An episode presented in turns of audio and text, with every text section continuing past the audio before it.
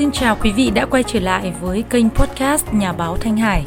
Còn một vài ngày nữa thôi là chúng ta đã bước vào cái Tết cổ truyền của dân tộc để đón một cái Tết nhâm dần năm 2022. Vào những ngày cuối cùng trong năm như thế này, mọi người có lẽ là đang rất bận rộn để thu vén một số cái công việc quan trọng của bản thân, tổ chức của mình và trong gia đình của mình cũng như là tổ chức của mình. Thanh Hải chợt nhớ đến một cái cuốn sách mà mình đã được đọc từ rất là lâu tu trong công việc cuốn sách của hòa thượng thích thánh nghiêm 170 trang mà là cuốn sách khổ nhỏ điều đặc biệt thú vị của cuốn sách này là được tổng hợp từ một cái chương trình trên truyền hình có tên là đại pháp cổ của đài truyền hình đài loan và được rất nhiều khán giả đón nhận trong suốt một thời gian dài. Chính vì vậy nó đã được tập hợp lại và trở thành một cái cuốn sách bỏ túi vô cùng hữu ích với những người làm kinh doanh hay là những người làm bất cứ một công việc gì Hòa thượng Thích Thánh Nghiêm sinh năm 1930, mất năm 2009, tức là cách đây đã 13 năm. Ngài đã xuất gia từ năm 13 tuổi, đã từng nhập thất đến 6 năm ở tại núi Cao Hùng của Đài Loan, rồi đi du học tại Nhật Bản, nhận bằng tiến sĩ văn học, từng là viện trưởng viện nghiên cứu và phiên dịch kinh Phật với những cái nỗ lực không mệt mỏi nhằm đem lại lợi ích cho mọi người. Ngài được coi là một trong bốn vị hòa thượng nổi tiếng và có tầm ảnh hưởng nhất tại Đài Loan trong thời hiện đại. Cuốn sách là tu trong công việc thì những lời khuyên của hòa thượng không hề nặng nề giáo điều mà rất là thực tế và vô cùng dễ áp dụng. Chính cái sự hữu dụng này khiến cho rất nhiều người trẻ tuổi đang làm việc trong môi trường công sở, nhà máy và doanh nghiệp rất là thích thú chọn nó là một cái cuốn sách bỏ túi mang theo bên mình bây giờ thanh hải sẽ trích đọc một vài cái đoạn rất là hay trong cái cuốn sách này. Mình xin chúc bạn có một buổi nghe podcast thật sự là thú vị.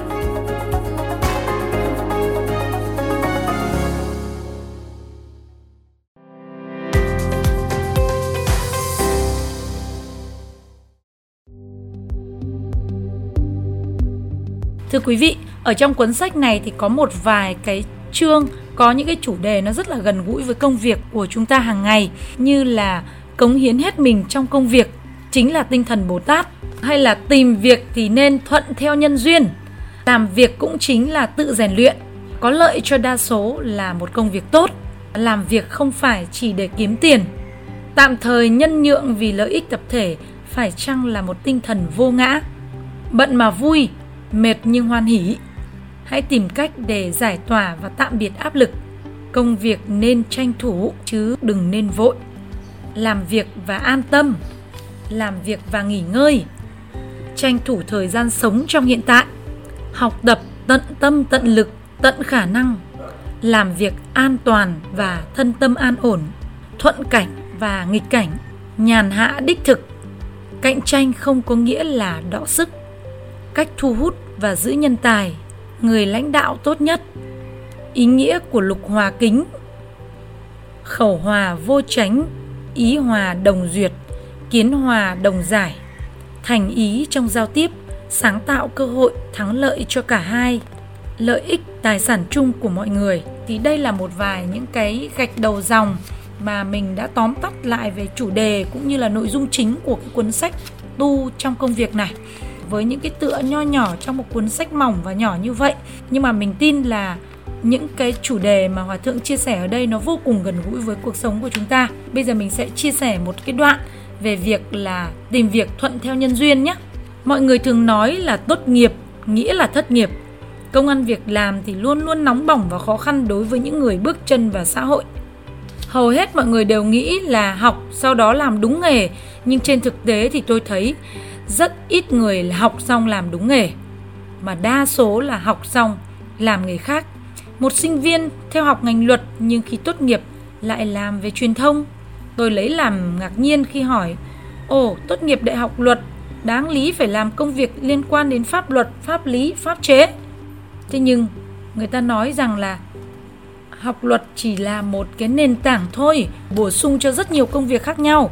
Bạn ấy có thể lựa chọn một sự nghiệp phù hợp với năng lực và sở trường của mình như vậy không phải là tốt sao sau khi tốt nghiệp chúng ta không nên kén chọn và chỉ đóng khung mình trong những cái kiến thức đã được học ở trường đại học hễ có công việc phù hợp giúp bạn phát triển thì làm ngay. Nhìn từ quan điểm Phật học, đây gọi là tùy thuận theo duyên. Tất cả mọi việc đều do duyên hòa hợp, do duyên chín mùi mà có. Một khi duyên đã đủ hội tụ thì làm việc gì cũng đồng thuận, thông thuận, nghĩ đến là làm được. Còn nếu nhân duyên chưa đủ hội tụ thì dù bạn có phải đánh đổi với bất kỳ giá nào cũng chỉ là công cốc mà thôi. Cho nên các bậc cha mẹ, thầy cô, người hướng dẫn, người tư vấn cần phải luyện cho các bạn trẻ một tâm thái tìm việc theo đúng tinh thần thuận nhân duyên, nhân quả nhằm giúp cho các bạn có quan điểm chính xác, lành mạnh dưới áp lực và một môi trường cạnh tranh khốc liệt như hiện nay. Tự tại trong công việc, tất cả mọi việc đều là do nhân duyên hòa hợp mà thành. Một khi nhân duyên hội tụ đủ chín mùi thì tự nhiên mọi việc sẽ thông thuận, nghĩ đến là làm được. Thứ hai, làm việc là tự rèn luyện. Con người ngày nay khác xa ngày trước, họ khó định tâm, sự bồng bột nông nổi đã trở thành một trong những đặc tính của người hiện đại. Chính vì thế mà sự thay đổi trong công việc cũng gia tăng theo. Khi mọi người không biết là nên làm việc gì, đó chính là lúc phản ánh sự thiếu hiểu biết, nhận thức về chính bản thân họ. Vì đặc tính con người vốn không có một hướng nhất định cụ thể nên thấy thế này làm không tốt, làm thế kia cũng chẳng xong, làm việc gì cũng chán. Để đó cuối cùng chẳng có lấy được một nghề nào ra hồn. Không có công việc nào vừa lòng như ý. Tôi có quen một thanh niên, cậu ấy cứ 3 tháng lại thay đổi công việc một lần. Vì vậy, đã ba mươi mấy gần 40 tuổi mà cậu ấy chẳng có một công việc nào ổn định. Cậu ấy bảo là trên đời này chẳng có công việc nào khiến cậu theo đuổi suốt đời được cả. Tôi nói, chắc vì cậu không phải là một người tốt nên không có công việc tốt tương xứng với cậu đấy thôi. Cậu phản bác, sao lại không phải là người tốt? Tôi là người sống thật lòng, biết cố gắng, nỗ lực. Một mình tôi có thể làm công việc của hai người, nên bất kỳ làm công việc ở đâu cũng được cấp trên coi trọng và khen ngợi là người có năng lực. Vì thế họ thường giao công việc đáng lý phải do hai người phụ trách cho một mình tôi nên tôi làm ở đâu thì ở đó có người ra đi tôi nói thế tại sao người khác thì chỉ làm một công việc mà cậu lại làm cả hai hơn nữa cậu xuất hiện ở đâu là ở đó có người nghỉ việc. Như thế cậu vừa không hiểu mình lại thiếu nghị lực. Đương nhiên là không thể an thân lập nghiệp được rồi.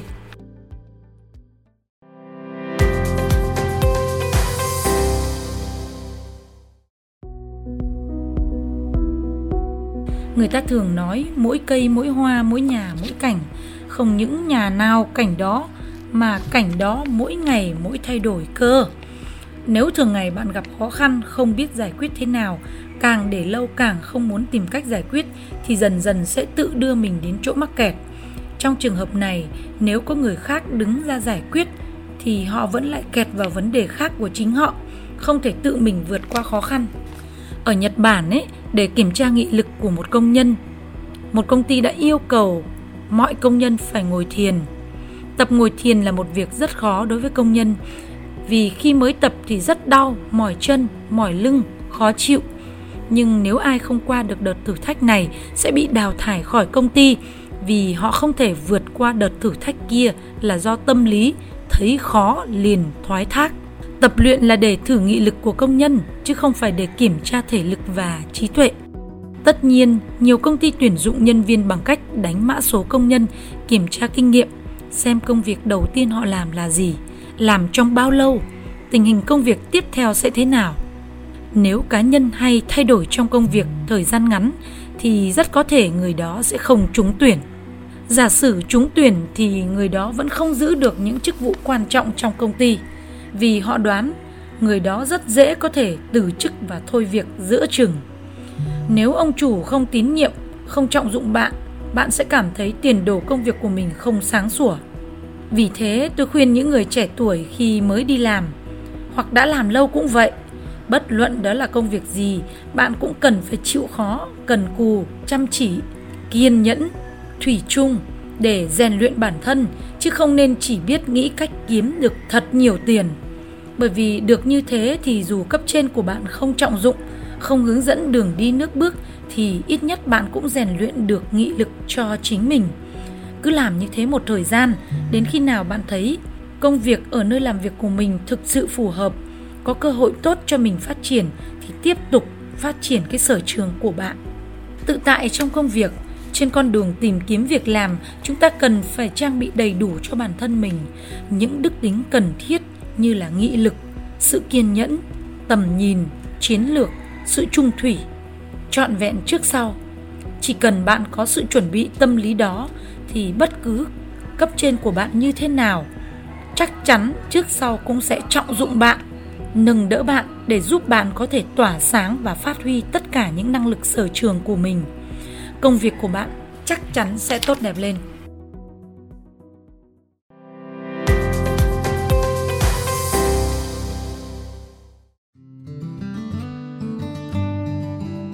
Thứ ba, có lợi cho đa số là một công việc tốt. Một công việc, một nghề nghiệp được xem là chính đáng cần phải đáp ứng một số yêu cầu cơ bản sau. Thứ nhất, công việc đó không được ảnh hưởng đến sự sống của chúng sinh và con người, tức là công việc không được gây tổn hại đến sinh mạng, lợi ích, tài sản, không được ảnh hưởng đến nhân cách, phẩm chất và danh dự của người khác. Đây chính là những yêu cầu cơ bản nhất của một công việc chân chính hay còn gọi là chính mạng. Chính mạng tức là nghề nghiệp sinh sống chính đáng của một người, thực hành chính pháp của Đức Phật.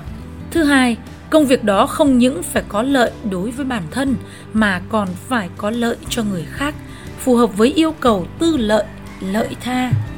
Hiện nay có nhiều công ty, doanh nghiệp, nhà máy, nhà buôn bán đáp ứng được yêu cầu này vì họ ý thức được rằng nếu lòng dạ quá hẹp hòi, chỉ quan tâm đến lợi ích của riêng mình mà quay lưng đến lợi ích của người khác và số đông thì khó để phát triển lâu dài. Thế nhưng để quảng bá thương hiệu sản phẩm của mình thì một số doanh nghiệp đã quảng cáo quá mức, không đúng với thực tế. Sản phẩm thực của mình không đúng như lời quảng cáo, như vậy là không giữ được chính mạng, không phù hợp với yêu cầu cơ bản của chính mạng. Cho nên các doanh nghiệp cần chú ý đến lợi ích của người tiêu thụ sản phẩm. Cần phải chú ý đến lợi ích của người tiêu thụ sản phẩm, dịch vụ. Thứ ba, không nghĩ đến lợi ích của bản thân, chỉ nghĩ đến lợi ích cho mọi người, mọi loài. Bản thân có thể bất lợi về tài sản, sức khỏe, nhưng vẫn bằng lòng cống hiến cho con người, xã hội, cho mọi loài chúng sinh thì được gọi là nghiệp bồ tát. Đương nhiên, đó là chính mạng từ đó chúng ta thấy rằng mọi ngành nghề đều có thể phù hợp với yêu cầu của chính mạng. Vì chính mạng là công việc nuôi sống bản thân bằng nghề nghiệp chân chính, không nằm ở bản thân công việc mà nằm ở tâm lý, phương pháp, mục đích của bạn đối với công việc đó. Nhiều người ngộ nhận rằng làm một tín đồ Phật giáo là công việc gian khó. Vì một khi trở thành tín đồ Phật giáo thì sẽ hạn chế rất nhiều trong công việc tìm kiếm việc làm. Thật ra, khi trở thành tín đồ Phật giáo, bạn vẫn có thể làm được rất nhiều công việc, chỉ cần công việc của bạn không ảnh hưởng đến lợi ích của chúng sinh, không tổn thương đến sự sống của chúng sinh là được. Thế nên, không gian lựa chọn công việc cho mọi tín đồ Phật giáo vô cùng rộng rãi. Khi tìm việc làm, có một số vấn đề bạn cần phải trả lời rõ ràng. Bản thân có đảm nhận được công việc không? Công việc đó có phù hợp với mục tiêu mình đặt ra không?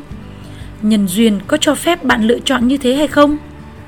Con người thường rất ngây thơ, cho rằng khi mình làm một công việc gì đó có ích cho bản thân thì có ích cho người khác. Nhưng thực tế, có việc chỉ có lợi cho bạn, nhưng lại làm tổn thương người khác. Vì vậy, chúng ta cần lưu tâm hơn nữa trong khi tìm kiếm việc làm. Hiện nay, việc tuyển người qua các phương tiện thông tin rất là dễ dàng bạn cần phải xác minh và tìm hiểu công việc của các nhà tuyển dụng rồi hãy quyết định gắn bó lâu dài. Chúng ta thường nói công việc không có sang hèn, không phân chia đẳng cấp. Nếu nhìn dưới quan điểm Phật giáo thì đây là nhận định hoàn toàn đúng đắn. Trong công việc chỉ có sự lớn nhỏ của phạm vi công việc chứ không có sự khác biệt về sang hèn. Tất cả những công việc phải làm bằng sức lực, trí tuệ của mình nên nhân cách của con người đều bình đẳng trước công việc – Chức vụ trong công việc cũng vậy, chẳng qua là năng lực của con người đối với công việc có sự chênh lệch nên chức vụ, địa vị, quyền hạn trong công việc có phân chia cao thấp khác nhau. Có một số người là do khả năng hạn chế so với người khác nên địa vị của họ trong công việc thấp hơn một chút. Nhưng bạn đừng nhầm tưởng địa vị trong công việc thấp đồng nghĩa với nhân cách của người đó thấp. Chỉ cần chúng ta luôn giữ được chính mạng trong tư tưởng thì đều có lợi cho mình, cho người.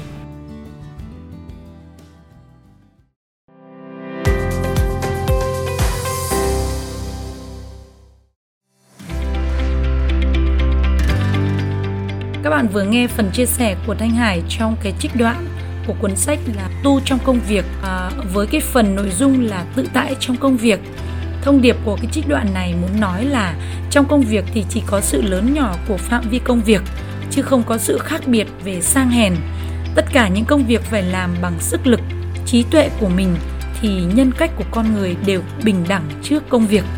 Còn rất là nhiều những nội dung thú vị ở trong cái cuốn sách này Tuy nhiên là với thời lượng của chương trình ngày hôm nay đến đây thì cũng đã hết rồi. À, mỗi ngày mình chỉ à, có thời gian để chia sẻ với các bạn khoảng 10 phút thôi. Và Thanh Hải xin hẹn gặp lại các bạn trong chương trình ngày mai. À, với cái chủ đề vẫn là tu trong công việc một số cái phần nội dung như là cách để làm việc nên tranh thủ chứ không nên vội vàng. Làm thế nào để làm việc nhưng vẫn an tâm? Làm thế nào để làm việc mà vẫn đảm bảo được sự nghỉ ngơi? Tranh thủ thời gian sống trong hiện tại như thế nào. Rồi khi chúng ta học tập tận tâm tận lực tận khả năng thì kết quả nó sẽ như thế nào? Làm thế nào để chúng ta lựa chọn được một công việc mà làm việc thì an toàn mà thân tâm lại an ổn? Làm thế nào để có thể lựa chọn và xác định rõ được đâu là thuận cảnh nghịch cảnh để vượt qua nó? Vân vân. À, và cuối cùng là làm thế nào để chúng ta có thể nhàn hạ đích thực? Và tu được trong công việc. À, rất là cảm ơn các bạn đã dành thời gian lắng nghe phần chia sẻ của thanh hải trong chương trình ngày hôm nay. À, xin chúc các bạn sẽ có một ngày mới thật là an vui một buổi tối bên gia đình bình an. Các bạn đừng quên là tải file audio này về nghe hoặc là chia sẻ nó cho những người bạn đồng nghiệp của mình có thể nghe được. À, và đặc biệt là quay trở lại kênh vào lúc 6 giờ sáng hàng ngày. Bật cái nút chuông trên Google Podcast, Apple Podcast hoặc là Spotify Podcast để mỗi một số và chủ đề chương trình ngày mới, thì các bạn sẽ là những người đầu tiên nhận được nó nhé. Bây giờ mình xin cảm ơn tất cả các bạn. Chào tạm biệt và hẹn gặp lại các bạn vào 6 giờ sáng ngày mai.